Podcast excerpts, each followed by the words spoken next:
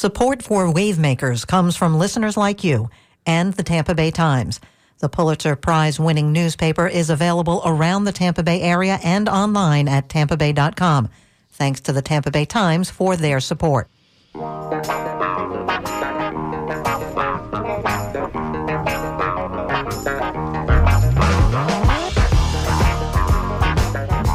Good morning and welcome to Wavemakers with Tom and Janet, a weekly conversation with people making a difference in the Tampa Bay region. I'm Janet. And I'm Tom. And running the board today is recovering journalist John Dunn. Answering phones is always cool DJ Spaceship. If you want to join our conversation, you can call us at 813-239-9663 and DJ Spaceship will get you through to us. You can also email us at dj at wmnf.org or text us at 813-433-0885. We've been away for three weeks. Uh, we just got back from a, an amazing trip to Morocco. It was an eye-opening experience in so many ways. Uh, but we're happy that we can return with one of my favorite people who has been making waves in Florida for decades.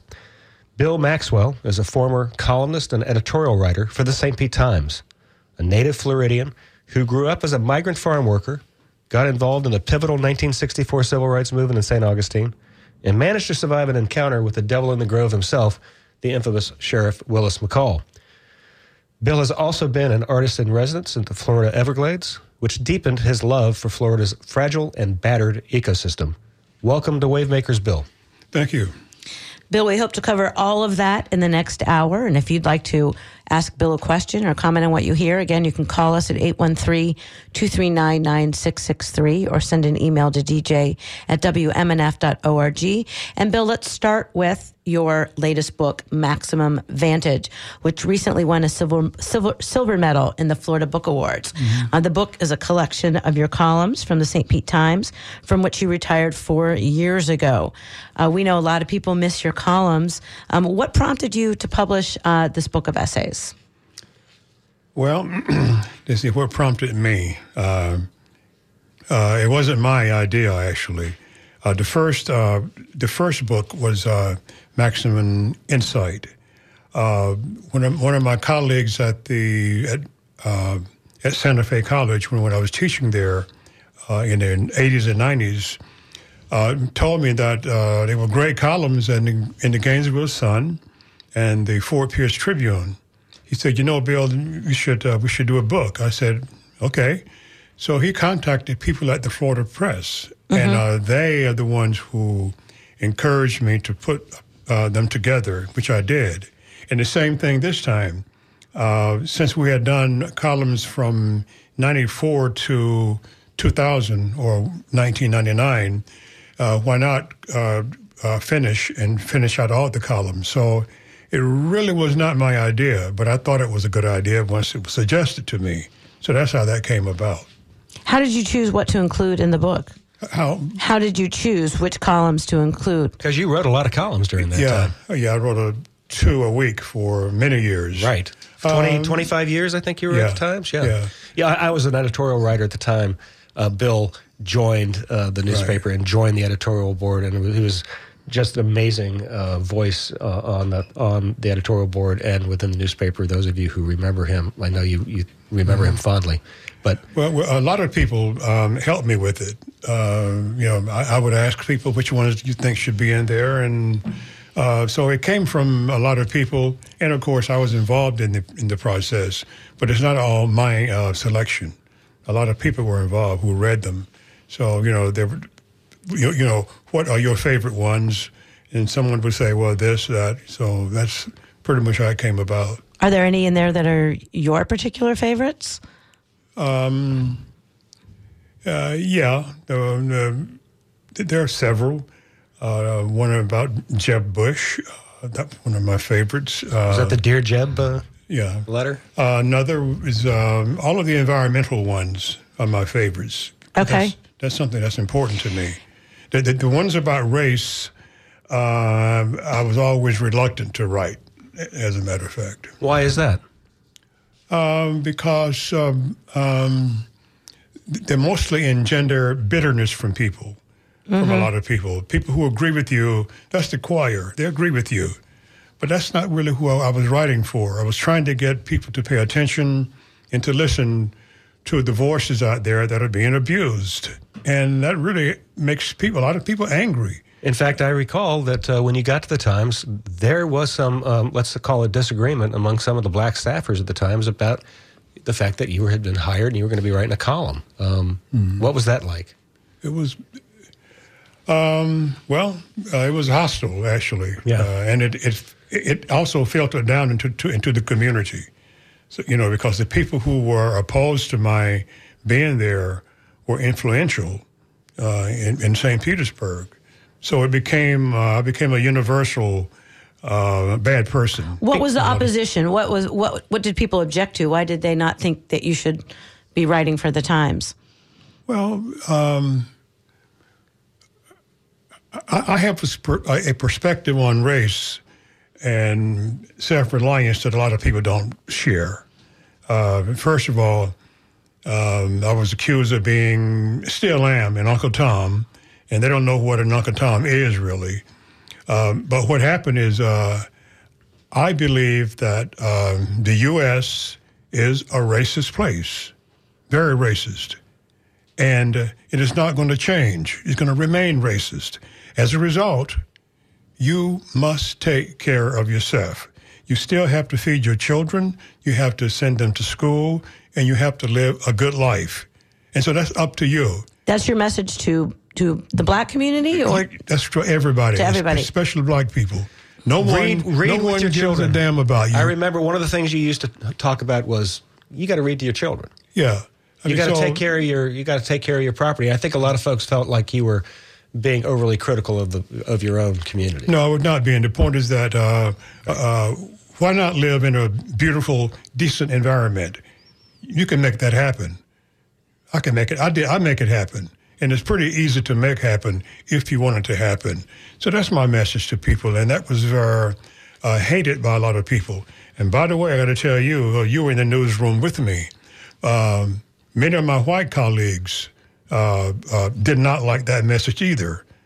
They went along with the uh, the black people who were the strong ones in the newsroom, their friends, uh, and uh, that's what. So I became the enemy. When in fact, my whole point is you have to take care of yourself. No one else is going to do it for you.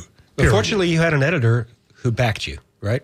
Phil Phil Gailey. No, no, no. Phil Phil was fine. Yeah. Phil Gailey he, he backed you me. up. He he supported you. Yeah, yeah, Phil supported me. Phil hired me, and uh, he supported me the whole time I was there. So Phil and I never had any real uh, any disagreements about uh, not to each other. I don't know what he said behind my back, but uh, he never said anything behind his back. Uh, his, but we got along me, really well. Tell you that. Yeah, yeah. I think he was a mm-hmm. he was a staunch supporter of yours and admirer. Yeah. Um, let's get back to you mentioned that one of your favorite columns is is your letter to Jeb Bush, um, and tell us about that. Did was it your favorite at the time, and did you find as you were putting the or did you find that as you were putting this book together that that that column resonated even more in 2023 than it did when you wrote it to the former governor? Well, it, it, you know, very much is, not much has changed in Florida. Uh, Governor DeSantis has picked up where Jeb left off and and uh, actually uh, intensified it. So it was a it was telling Jeb that uh, uh, you're really hurting a lot of people who um, they're poor, the migrants, uh, and others. You know, it was a, it was a message to them that in a state that depends on certain populations you are in fact uh, making life difficult for uh, these populations, and it's still going on.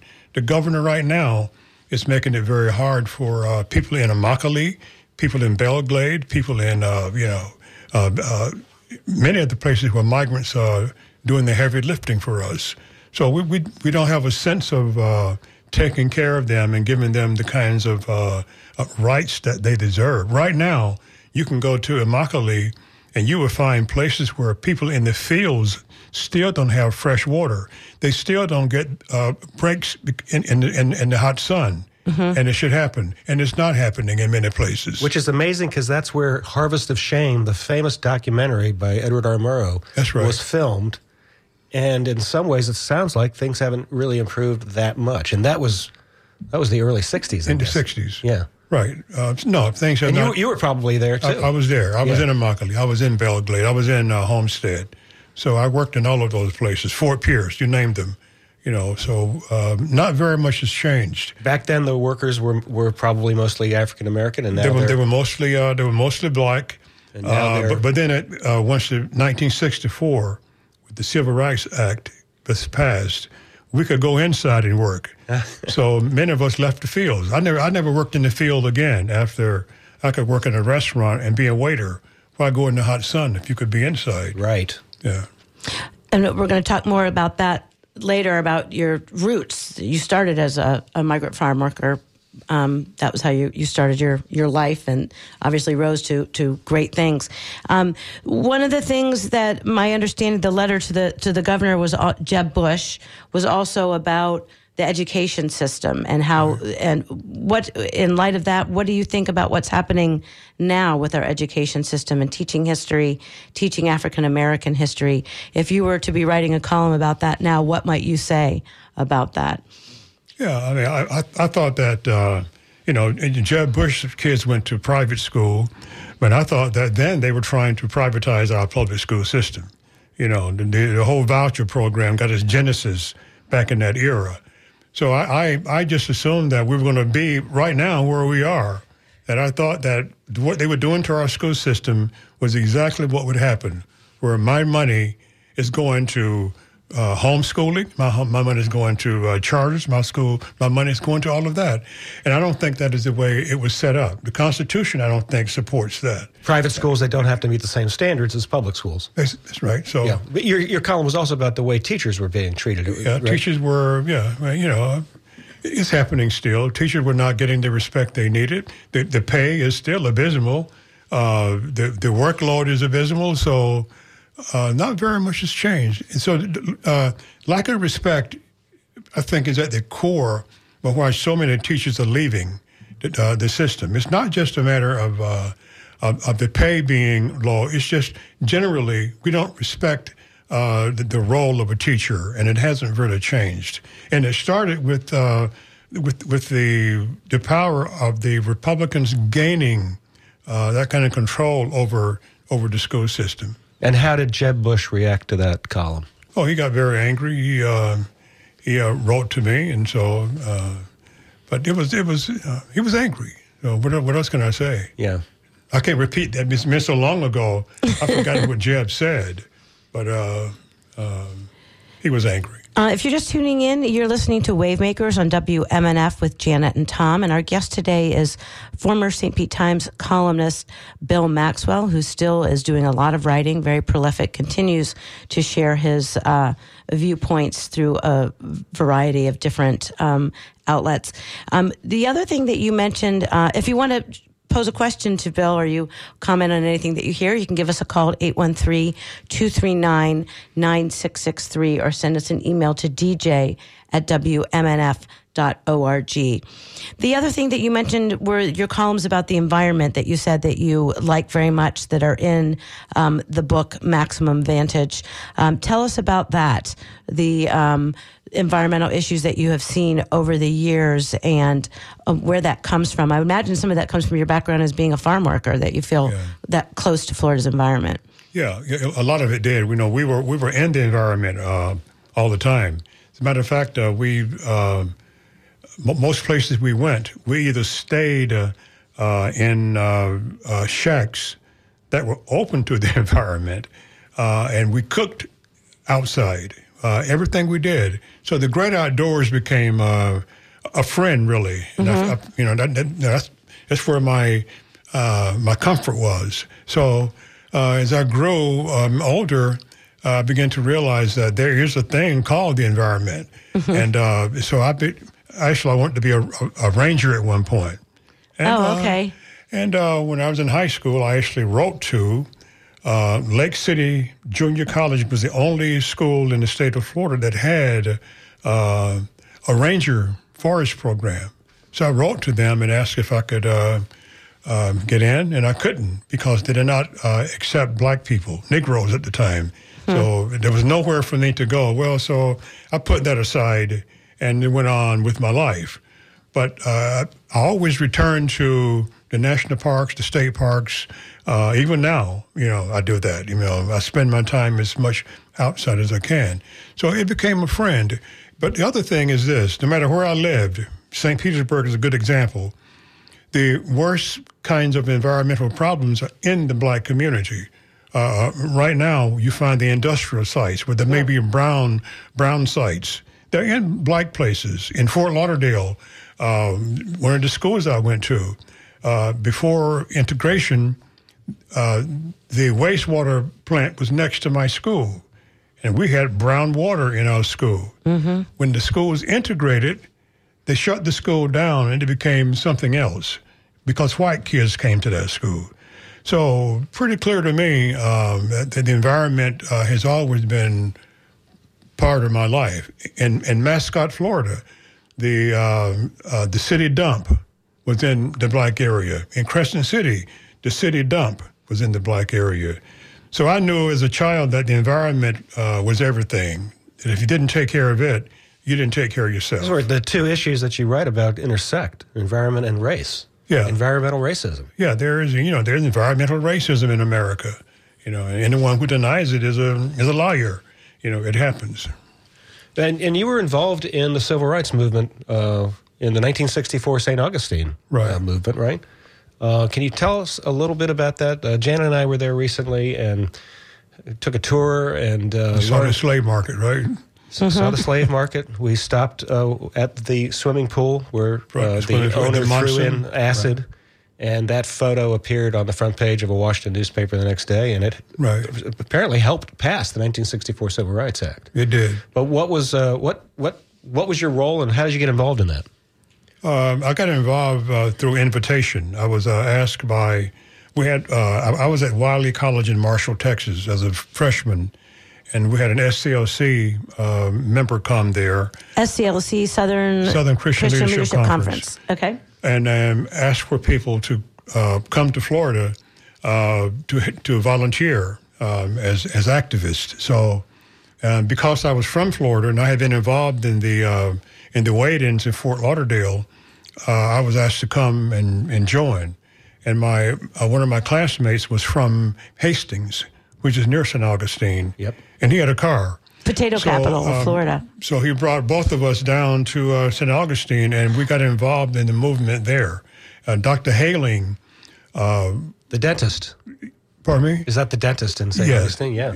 Yeah. He um, he was there, and he had and uh, very influential uh, man. He an has, organizer. He was he organizing. organized the uh, a sit-in already and marches. So we we joined him and it was dangerous because many of the deputies, uh, many of the cops in St. Augustine were also Klansmen, and that's documented. Yes, you that know, is not can, a joke. That is real. So it was a very dangerous place to work. Uh, you're looking at someone who comes supposedly to help you, when in fact he's there to hurt you or even kill you. And so uh, it was uh, it was a place where um, you, you, did not want to be. And Dr. Hayling told us to arm ourselves. He was a NAACP uh, uh, president, but he did not believe in uh, uh, Gandhi.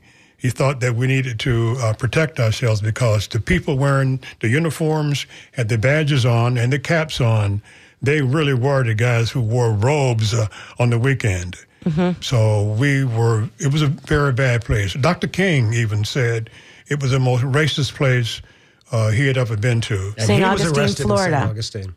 St. Augustine, Florida. I just want to repeat that. We're talking about yes. St. Augustine, Florida, that all this happened there in the summer of 1964. Right. And uh, Martin Luther King was arrested there. He was arrested. And they, uh, they now, one of the things that's interesting about St. Augustine is how much in the last 10 years they've changed the way they present the history there. They, they did. Yes, because it's to their credit. To their credit. they used credit. to ignore it completely. Right. Ignore it. So now they have in the hotel where um, Martin Luther King spoke and where, the where, where these there were some pool. kids who right. were trying to integrate the swimming pool were swimming right. and the owner threw acid in the swimming pool to get them out. That's the photo that Tom was talking about that was on the front yeah. page of national newspapers that Right. ended up influencing the ne- the vote on the uh, Civil Rights Act.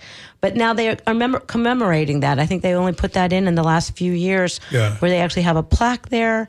Where you mentioned the slave market, Right. They do have the slave market there, but they took down the Confederate monument They took it down, and yeah. put up a monument for. Um, Well, Andrew Young, uh, there's a uh, there's a, a uh, marker there's there. a marker there for Andrew, Young, was who was beaten. beaten, there. And I think it's just St. Augustine, Florida, that I think people just aren't even aware that that was such a pivotal place in the civil rights movement, and you were there. Yeah. Well, if, if it were up to the current governor, uh, you wouldn't know any of that happened, you know. so it's, true. uh, Well, it it's, doesn't- I mean, St. Augustine got to be, uh, uh, they, they must be given credit for, for being, Yep. uh, being very smart about It is an uncomfortable conversation. Let's face it, because it, some Right. nasty things happened there. Exactly. And you know, the, the thing about it is, it wasn't that long ago. Not that long and there were people there who were supporting the racists Right. and the clans who were still living They're there, still and they're your there. neighbors. Right. They're, you know, if you live there, you know who they were. Yeah. Yeah. It was, and, and by the way, uh, uh, Lincolnville, Lincolnville. was- Lincolnville was really uh, one of- the most segregated places in the country. I mean, as a matter of fact, uh, we uh, I, I I lived there for a, a couple of weeks, and we, once we left the, uh, the the neighborhood, we were we were fair bait for anyone who, who was white, and many whites would stand on certain corners and dare you to leave Lincolnville. So it was uh, it, was just that violent. And uh, the, that dentist that you worked with uh, is now a revered figure in St. Augustine history. Right. Uh, but after all this happened, uh, and the 64 Civil Rights uh, Act was passed, he had to leave St. Augustine. Right. He left. He moved to, I think he went to Tallahassee, anywhere, somewhere in North for a long way away. Yeah. Didn't return for, for decades. Right. It, there was no need to be there. And bad, bad memories, you know. Yes, So, absolutely. you, tell us about that period of time in your life. So, you mentioned the wade ins. You did wade ins in Fort Lauderdale, and that is um, when there black people would go out and go to the beaches that they were prohibited from going to. Right. Right. So, you did that in Fort Lauderdale. And how old were you then? Uh, let's see. I was 15, 15 or 16. 15, 16. what happened to you? Were you arrested or? Uh, no, I never got arrested, but uh, I got chased a few times. We all did. As a matter of fact, the FBI uh, came down and put uh, uh, about 20 uh, people around us to protect us because there were some local Klansmen who they thought were in some of the hotel rooms who were going to shoot us on the beach. So we were actually in fear the whole time. And I, I never, I, I don't know if there were, but the FBI thought that there were people who were armed who were going to fire on us uh, on the beach. So it was, uh, it was, it was scary. And what made it so bad is that it was local. It was your hometown. It was where you lived, and you were afraid to be uh, and on the water in your own. Just imagine that integrating the Atlantic Ocean. I mean, think about it. Damn ocean. Yeah. And, and we Right. had to have cops to come to protect us on the ocean. Right. You know? So that's when you were 15. Then you went away to college and you, you were recruited to come to St. Augustine and participate in the um, civil rights activities there. So what exactly did you do there? Were you were you doing marches? Were you No, well, uh, March one time, I went I went door to door, trying to get people to either register to vote or to come to our rallies. See, we had rallies all the time. Dr. Hayling made a point of making sure that we stayed in the public eye because he was really trying to attract Dr. King to come down. You know, so Were the rallies in uh, the square downtown or in Lincolnville or? they were they were anywhere we felt that we could uh, pull it off Safely, without- yeah. yeah, safely. Yeah. Well, So- speaking of safety, uh, you had an encounter with uh, one of the most notorious racists in Florida history, Willis McCall, uh, who's the subject of the Pulitzer Prize winning book, Devil in the Grove. Tell us about that. Well, uh, I have family in Lake County right now, and Sumter County also. Uh, born and, and, and, and, and reared there. Uh, so I had, and I lived in, in, in Mascotte as a child off and on, you know, because my mother was from there. And uh, we, so I lived there uh, often. And Willis McCall was the sheriff from the, the 40s through Uh, 1972, I Yeah. think. yeah, Insane. so a long, long time. Long time. And he was the most vicious person that uh, you know that we knew. Um, he hated black people, um, uh, and he, he made a point of keeping us in line. And that's one thing you knew. Uh, whenever Caboose McCall uh, is in his car, it's best for you to go and disappear because uh, he would find a way to um, harass you. And as you know, he killed, you know, he, he killed Sammy and some other uh, Yeah. two more people. So uh, you can't make up a story about Willis McCall. But I only had one encounter with him, which is what I described in an article I wrote uh, recently.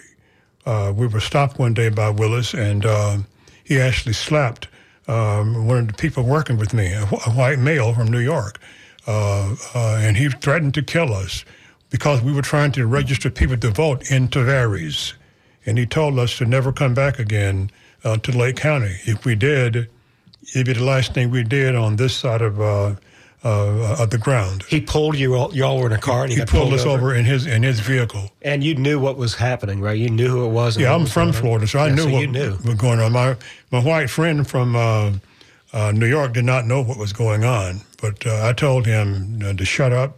Uh, don't do not be a New Yorker with this man because he's not one, and he will kill us. And he literally he pulled his weapon. Were you scared? On a, yeah, oh yeah.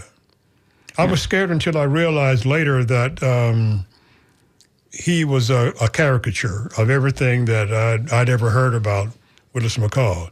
But listen, Willis McCall also uh, brutalized my relatives too. Uh, he he actually uh, beat uh, two of my uncles. Uh, so we were all very aware of who the man was. And he lived in Umatilla. You know, he didn't live that far away. He was always there, always. And you saw that big hat, that big white Stetson, you knew that you were you were doomed. Stunning that he actually was sheriff until the 1970s. Just Yes. blows my mind. We've got um, a caller on the line, Charlie. We're going to get to you in just a second. If you would like to join our conversation with Bill Maxwell, author Bill and uh, writer Bill Maxwell, you can give us a call at 813-239-9663 or send an email to dj at wmnf.org. And Charlie and St. Pete, you are on the line. What's up? Well, I was uh, just wanted to say I was a big fan of uh, Mr. Maxwell's columns in the St. Pete Times. Uh, I'm a journalist myself and a big fan of, of quality uh, writing of that kind. And it's a real shame that they slimmed down the paper to where they don't feel they have the space for, for that kind of thing anymore.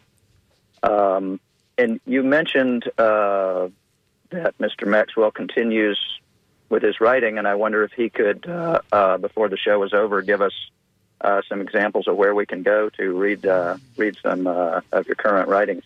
Um, yeah, sure. Well, we, first of all, he has a, a book out right now called. Thanks for the call, Charlie. Um, Thank you. We've got he's got a book out called Maximum Advantage that And is where can people get that book? available?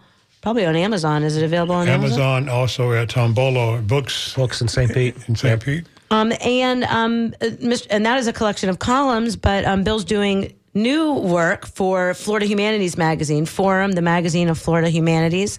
Some of those works are online, um, so uh, you can look there, or you can subscribe to the magazine, and you'll be able to uh, hear, see his writings. As a matter of fact, he did um, an incredible column about that summer of 1964 and his experiences in St. Augustine, and also with Willie McCall and Willis McCall. Willis McCall, yeah. So um, uh, that's a, a good place. And then he's got something coming out in uh, the spring about playing football in a segregated high school Jim Crow, yes. during the Jim Crow era. So we might be able to talk a little bit And, more and about do you have some uh, work in uh, a new collection?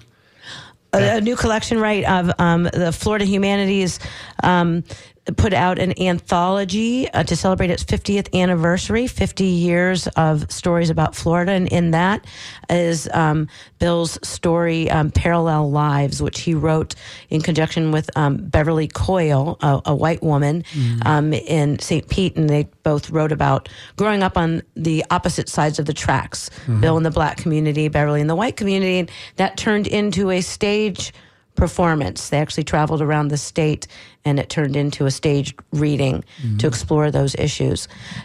You're, And- you're in some good company in that uh, book, I think. Yeah. I, I, I have a Well, the book, ha- I, uh, yeah, and the Buchanan and all kinds of yeah, it's a very um, renowned writers that are in there, including including Bill Maxwell. And so we're glad to have you you here. And that book also is available, I believe, on Amazon.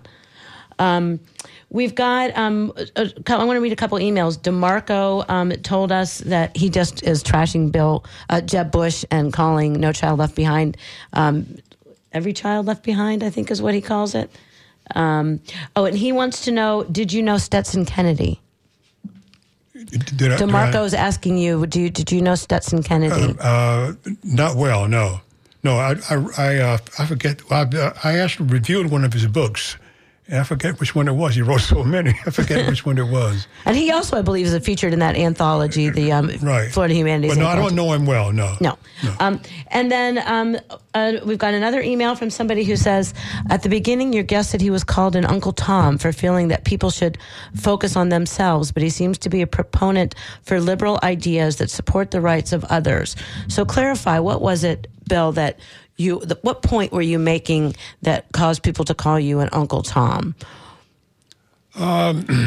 you know the fact that you if you if you use the word the, the term um, self-reliance uh, responsibility automatically among a lot of people uh, you are putting them down. No it's not what i'm doing at all. What i'm saying is that you don't have anywhere else to go except to yourself uh, to get things done and let me just say this you know and i and i, I believe it deeply white people are not going to do a damn thing for you. Nothing. So do it for yourself, period. Um, uh, Elijah Muhammad believed it. And he's a black Muslim. He believed it. So I'm, I'm Malcolm- more of a black Malcolm Muslim than I am anything else. I believe in take care of yourself, period. Because no one else would do it for you, including the God you believe in. God is not going to take care of you. You take care of yourself. Now, if that's being an Uncle Tom, then damn it, that's what it is. But the fact is that it is not uh, uh, real, you know, and, and too many people believe it. And if, I, as a matter of fact, I get very angry thinking that there's something uh, illegitimate about saying that you should be self-reliant. That angers me. So yeah. Well, the, the Black Panthers believe the same thing. that's don't they? exactly it. Yeah, I mean, It's, that's exactly it. Now, who calls Black Panthers Uncle, Uncle Toms? Toms, right. You know, cut it out. when you were out there marching. you know, you were knocking he on, paid were knocking on doors and and participating in those. Bill came in to these movements. views after paying his dues. I mean, seriously.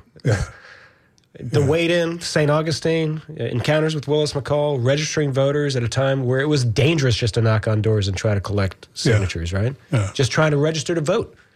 Uh, you know, Yeah. I've got a, um, an email uh, with a question for you, Bill. Um, this is from Ziggy, who says, My take on school vouchers is they are to provide healthy market based competition, as is the case in all sectors of our economy. Also, to level the playing field so that poor kids can go to the same schools as the rich kids. I am a product of eight years of Jesuit education, and all kids should be able to go to Jesuit high schools. The Pope is a Jesuit, and they are the best teachers in the world. Why should not poor kids get vouchers to go to a Jesuit high school? What is your take, Mr. Maxwell? Uh, I have no problem with that, but just don't universalize it. I don't, I don't want my tax money going to a Jesuit school. well, ri- rich kids are getting them now. Uh, Yeah, I mean, I mean, the and by the way, this. I don't know who the young the person is, but let me tell you, uh, our schools are more segregated now than they were when Dr. King was alive, and, and that really is that really is because of privatizing our system.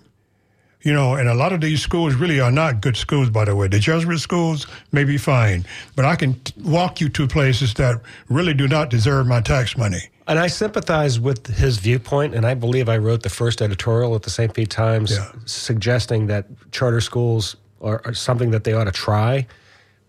It kind of went got out of control in the way as much money as they spent on it, but they don't have the same standards for private schools as public schools. The public schools are being held at a much higher standard, so it's not really fair competition. No, I I don't think so either. And uh, also, the, uh, the the private schools are very selective. Public schools take all comers. I mean, because they're public. You know, so, and I think that, and the bedrock of this country has been and is public education. And we were the envy of the world. And I don't know what we think we're doing if we're going to continue uh, to, to, to privatize it. I think you're probably a perfect example of that. Somebody who grew up as a migrant farm worker yeah. In Jim Crow school. in Jim Crow schools, but you got an education, Yes. and that was your your ticket to success. Right. And I can tell you this: um, the, the the piece I just wrote for uh, the magazine, one of the big deals in, in, in the piece I just wrote about Jim Crow in Florida, especially playing football, is that our teachers were all black. They all they all came from HBCUs, historically black colleges and universities, and and and the the philosophy and the mantra of the school was, we are here to make sure that you make something out of yourself. They cared about us. We were their children. And I can tell you uh, right now, uh, uh, I don't find that in, at any level in many places, especially in charter schools where they don't have to uh, take the exams that the uh, public school kids take. They don't have the same standards. Matter of fact, uh, who checks on them? we our, our students in public schools still have to take specific examinations, but the, the, the charter schools are exempted from from that. So don't tell me that they're equal. They're not. Some some are doing fine. I, I'm not saying that. Right. I, I would never tell you, a person not to send his kid to um, um, a charter school. I wouldn't tell you that. But don't you There are some me, charter schools that are doing a Right. good job, of particularly helping. But don't at- tell me that you're not siphoning off money from the public school. You are. If you're just tuning in, our guest today is uh, uh, writer and author uh, Bill Maxwell, who wrote for columns for a long time for the St. Petersburg Times. If you uh, would like to join our conversation, you can call 813-239-9663 or send an email to dj at wmnf.org. Um, we've got Chris from Clearwater who is on the line. Um, Chris from Clearwater, what's up? Are you there? Yeah, I'm here. Can you hear me? Yep. Uh, I would like to extend a gracious good day to Bill Maxwell. I was a great fan of his. I've read him for years. I love him. Thank you, sir. I'll, I'll always remember this one column you wrote about how white people like myself should learn to address, especially elderly jack, black gentlemen, by sir. You know, and uh, a minimum honorific to at least recognize their humanity and dignity. Uh, and besides that, thank you, sir. I'm just so happy to hear you're still alive and well and active. But uh, on regard to this subject, I agree everything you've always said, almost everything I've ever read that you, of yours. But uh, I'd like to add one other perspective on charter schools and all that nonsense. Uh, from the perspective of a single male who pays taxes, have no children, never did, never wanted them, and uh, but I support 100% public schools. And it, it kills me that this DeClantis administration is undermining public education, especially in regards to uh, the real history. They should be teaching CRT. You're damn right, because it's true. And you know, systemic racism is here. It's been here. It's still here. And these people are trying to perpetuate it at my expense. So they're giving the children of our state a substandard education. I dearly wish the ACLU would back me up to sue them. And, and they'd say, "Oh, you don't have standing." You don't have children in school. Yes, I do. I have some nine. Quick, hit the dump button, John. These asinine people are insisting that, that, that no, our little delicate white flowers can't be bothered. Oh, they can't learn this. Chris, it might hurt their feelings. I'm gonna, thanks for the call. I'm going to let I'm going to let Mr. Maxwell Thank respond to thank I you. love you and you too for the hosting. And thank you. Thanks for calling. What Any response to Chris? I, I love him. What can I say? That's funny. Well, do you think you could you could talk about your experiences in the civil rights movement in a public school today under the DeSantis regime? Could I talk about my? what- Yeah, yeah. Or would that be considered uh, out of bounds? And are you concerned about uh, Well, how I have kids are grandkids in the public school Okay. system. Okay, I mean, and uh, uh, they're doing fine. they are, they have fine teachers, and my daughter takes care of them. my daughter uh, reads to them. they love to read. They travel. I mean, that's what you that's what you do. That's what you do. Uh, so, and that's what public schools can facilitate that Yes. too. Um, we've got a, an email from Jerome who asks, with Bill's self reliance beliefs, I'm curious what he thinks of welfare and food stamps and other public assistance programs. What do you What do you think of food stamps and, and Public assistance programs, do you, do you- Do you think welfare? we should get rid of it completely, or there needs to be some Oh, well, sort of uh, uh, well, first of all, I'm not Tim Scott, so uh, uh, he's he's intellectually dishonest. But my, my, uh, uh, I have no I have no problem with food stamps. If people are desperate and they arrive there through no fault of their own, then what the hell do we do with them? Take them out back and shoot them? No. Food stamps, yes. Uh, child care, anything that they need to to get them uh, uh, uh, to give them sustenance, to get them uh, on par with other people, fine. So no, I'm, I'm not an anti-welfare, anti, you know, Roosevelt Johnson person. I, people need assistance; they need it, and uh, even even people who don't deserve it. So what do you do? They're on the street. They wind up in your emergency rooms. What do you do with these people? Throw them away? We have a we have a, a former president who would say yes. Uh, let's get rid of them. But we have a former president who created Obamacare, and that has helped so many millions Yeah. of people. So I, I'm I'm not an anti-welfare person. No, I, I mean I know I'm. People would think I am because I'm accused of being a conservative. I'm not a damn conservative either. No, I can tell you that. No, none of that nonsense. Um, we also have um, Marianne on the line right now. Let's go to Marianne. Hello. Hi, Marianne. Hi, thanks for taking my call. I just want to say I was so delighted to hear Mr. Maxwell on the radio. I've been a longtime fan. I think he's a remarkable intellectual person who's a beacon of light, and I just wish he was on the radio every day because I'd be listening. Thank you. Thanks, Marianne, and I agree with you. You're welcome. Bye. Now, uh, you have spent an interesting time in your retirement as an artist in residence in the Everglades. Now, first of all, I didn't even know there was such a thing. So, tell us about your experience as an artist in in the Everglades. Which you also wrote about for the Forum magazine, the Florida Humanities Forum magazine. Your experiences what was that like? that. Were you there in August? Oh yeah, I was there two years almost. I was there 20, 20 months. And you lived, you survived the mosquitoes. and- I did. This was Uh, his opportunity to see what it would have been like to be a ranger. It was But, from, well, right. It, it was a dream come true. As a matter of Yeah. fact, I fulfilled the dream.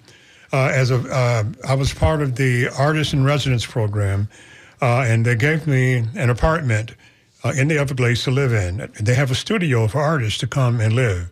What part of the Everglades is that in? Uh, Pine Island. It's Pine Island, not okay. too far from the uh, main headquarters. All right, there actually are apartments in there for people, uh, and I lived there for. I lived in three, or four different apartments in the Everglades, um, and my job was to write uh, two, two articles uh, about my experiences in the Everglades for uh, for the organization. So I stayed there a month uh, doing that, and every day I got a chance to go to my favorite places. I got a chance to go uh, from uh, Pine Island down to Flamingo. Every day I got a chance to travel. I got a chance to see every animal uh, that was there, including the uh, dreaded python. So I got a chance to do all of that, and I was in nature. I got a chance to go into Florida Bay. I saw the fish. I saw the birds. I would wake up in the morning and look out, and I would see thousands of birds going over uh, my apartment. Uh, I look out in my front yard. There's a deer. You know, so it was uh, it was heaven on earth to me. Now, after I finished uh, the program, the uh, uh, person in charge of um, information at the Everglades asked me if I would um, write for her. I say, well, uh, um, I live in St. Petersburg. I don't see how I can do that. So she said, if I could arrange for you an apartment in the Everglades, would you come and write for me uh, during the centennial? It was the centennial of the of the uh, National Park Service, so it was a celebration. So I wrote articles for her that were published in the local newspaper and in a national um, publications. So that was my job, was to write about the Everglades and the other parks in South Florida. and it was a dream come true. So I got, I got a chance to go to the Dry Tortugas. I got a chance to uh, travel all over, uh, all the parks. So it was uh, a kid from uh, Fort Lauderdale who wanted to be a park ranger. Well, I finally got a chance to become a park ranger. That's awesome. In fact, I was given that status. You know, I was actually uh, um, had had certain certain rights in the park. And it, it deepened your your love for the environment. Yes, yes. It it, it it it was it was everything I wanted to wanted to do. Anything? What was the most surprising thing about that? The most surprising thing. That's a good. I never thought of that. That's a good question. Uh, the most surprising thing for me uh, was the number of volunteers in the Everglades. Some of the work in the Everglades could not get done if people did not volunteer. So what are, what are they doing? What kind of work are they doing? they uh, uh, they they they uh, take money from uh, visitors. Uh, they they uh, uh, fly helicopters. They uh, actually uh, uh, commandeer rangers out into the uh, waters to. They do everything. Yeah. So it was uh, quite. In fact, in fact, I was a volunteer. That was my status as a volunteer. And uh, so, tell me about the mosquitoes in the summer. The mosquitoes, well, they were. They were I, I, let me see if I can remember how to put it. There were three uh, bad seasons in the Everglades, and they all related to mosquitoes. Uh, there was a. Uh, they were bad. They were real bad, and they were a mm mm mm. so that's how you judge your day. Yeah. Uh, in in the, in the in the Everglades. But you didn't mind that at all. no. Um, I want to go to another email that we have. There's we've got a couple emails, people talking about the self reliance that we were talking about. So let's get back to that if you don't mind, because um, Wendell from downtown St. Pete says he's enjoying the show. As a black man, how can you assure that your ability of self reliance isn't stripped away by laws that prohibit you from taking on that responsibility? How can you be self reliant if you are not allowed access to the resor- resources to be self reliant in the first place?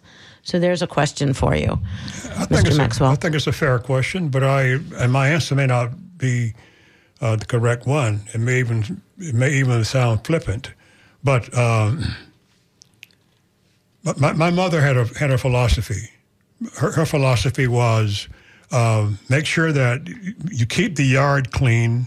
Make sure you you keep all the laundry clean. You keep things clean. You keep things tidy because you know in the long run that may be all you're going to ever have. Being a, a citizen of this country, I, I'm the last person to assume that, uh, that there's a big burden on people, poor people, uh, to make it. There's a huge burden on you, which doubles uh, your responsibility to keep things clean, tidy, and healthy.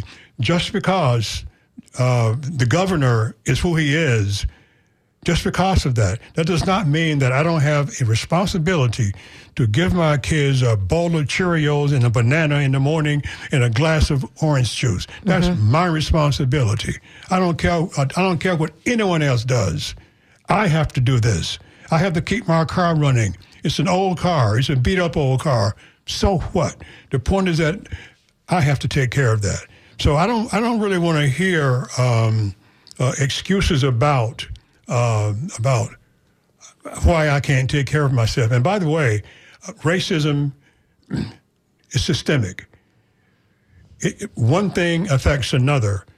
When a bank will not permit Bill Maxwell to get a loan, that impacts my children. I know that. I'm, I'm no fool. Uh, That, in, that impacts. That means that I cannot pay my rent. I know that. So what do you do instead? Sit on the corner? Sit under a tree? No, you don't do that. You do what men did when I was a child. You would see old black men with broken down pickup trucks with broken down lawnmowers on them going out trying to find yards to cut. You do what you have to do. You don't sit around and be nothing. Mm-hmm. That's my philosophy of life. And, and again, God is not going to help you. Uh, and the idea that there is not uh, systemic racism is is so ridiculous because look at the legacy of racism in just in St. Petersburg Yeah, alone, where that's black people were not al- allowed to own property north of Central Avenue. That's right. And if you wonder why there are so many black people who live in South St. Pete. That's the legacy of racism. That's right. I mean, y- you know, And it doesn't go away when, you know, three years after you change the law. Right. It just doesn't work that way. But, but I can also show you places in South St. Petersburg where families are thriving.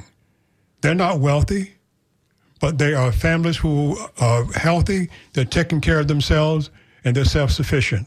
And so, I mean, it, it, can- it can happen. And you know what? It has to happen. Otherwise, uh, you're not going to uh, uh, go anywhere. but laws like the 64 Civil Rights Act and the 65 Voting Rights Act were important. I mean, because it allowed you to leave the farms That's and get a job indoors. You were able to vote without fear. You were able to be a real part of society, right? That's right. And and that you know you, you must do you look back on those days with some pride. I would hope. I don't know about pride. I look back on them. I think that I that, that there's a lesson to be learned. I don't know if I take. Uh, I, I don't know what you mean. You know, uh, pride. uh, Well, no. not everybody did it. Not everybody got involved. No, in but it, it's it's uh, it's. I feel fortunate. well, what did your mom think about that? My, well, my mom is, is dead now. Yes, but, did- my at, the mom. time, at uh, the time you decided I'm going to go to St. Augustine and put my life on the Well, line. my, my mom always told us, you know, you better, you know, my mom didn't allow us to sit around. She didn't allow that. You know, you had everybody, you had to get up and go do something. You had to work.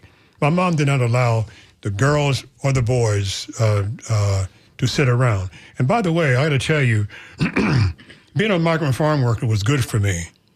First of all, you lived on the white man's property.